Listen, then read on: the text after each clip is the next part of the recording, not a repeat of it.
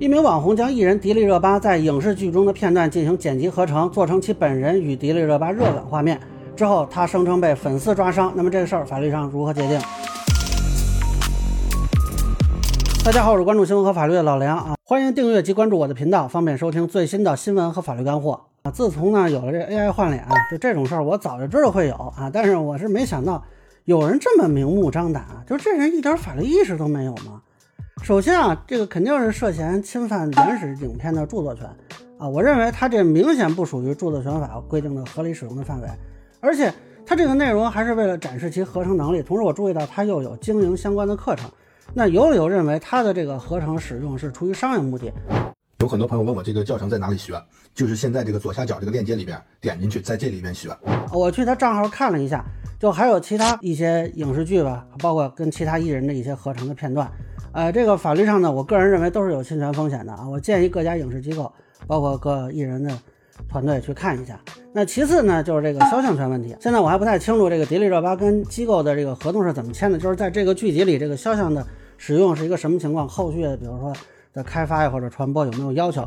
但这个网红肯定是没有授权的嘛，无非就是谁去起诉他的问题啊。但是名誉权啊，很多人讨论说有没有？我觉得这很难说。因为他自己晒出的最早的一个配文就已经说了是合成的啊，并不会导致大家以为说是迪丽热巴真的跟他热吻，那这个并不一定能导致迪丽热巴的社会评价降低。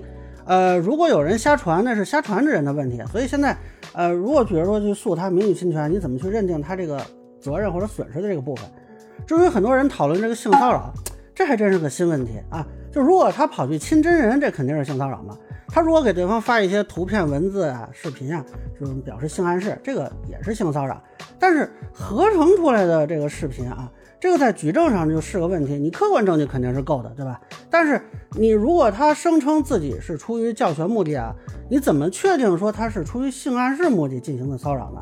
这个判断，我觉得啊，将来如果能有相关判例，还是挺值得研究的。所以说啊，如果艺人能去起诉他，我觉得。啊，其实也可以看看这个，还是挺关注的。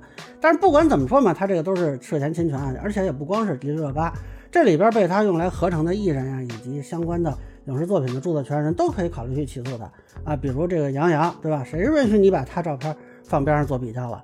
另外，这里我提醒一下，就有一些影视区博主平时剪辑一些视频啊，包括有些时候玩梗啊，这个其实也涉及类似问题，只不过现在就没人告你是没人告你，万一说。你被告了，这个其实是有风险的。那这里也说一下，就各平台对于这种换脸的影像啊，应该也注意起来了，应该考虑加强审核。呃，即便允许发布，也要做一些强制的声明，比如说这个视频上你是不是给他考虑打一个戳，就是合成的。那最后说一下呢，有人啊把他这个脸抓伤这个事儿啊。这个如果单纯看这个抓伤呢，肯定是侵犯人身权的啊，甚至有可能是被治安处罚的。但这个要考虑当时现场的情况，比如说双方动手是一个怎么个经过啊？谁先动的手？这个人他自己有没有动手啊？有没有比如辱骂对方啊、激怒对方啊这些行为？正当防卫有没有可能构成？那这个事儿我们也不知道了。那该报警报警，对吧？你不报警，那就自己承担呗。反正我觉得呢，怎么说呢？就他干这个事儿啊，这粉丝只是把他脸抓伤了。啊，你就任万幸吧，我是这么觉得啊。那以上呢就是我对迪丽热巴遭人合成热吻事件的一个分享，个人浅见难免疏漏，也欢迎不同意见小伙伴评论区弹幕和留言。如果你觉得说的有点意思，您可以收藏播客老梁不郁闷，方便收听最新的节目。谢谢大家。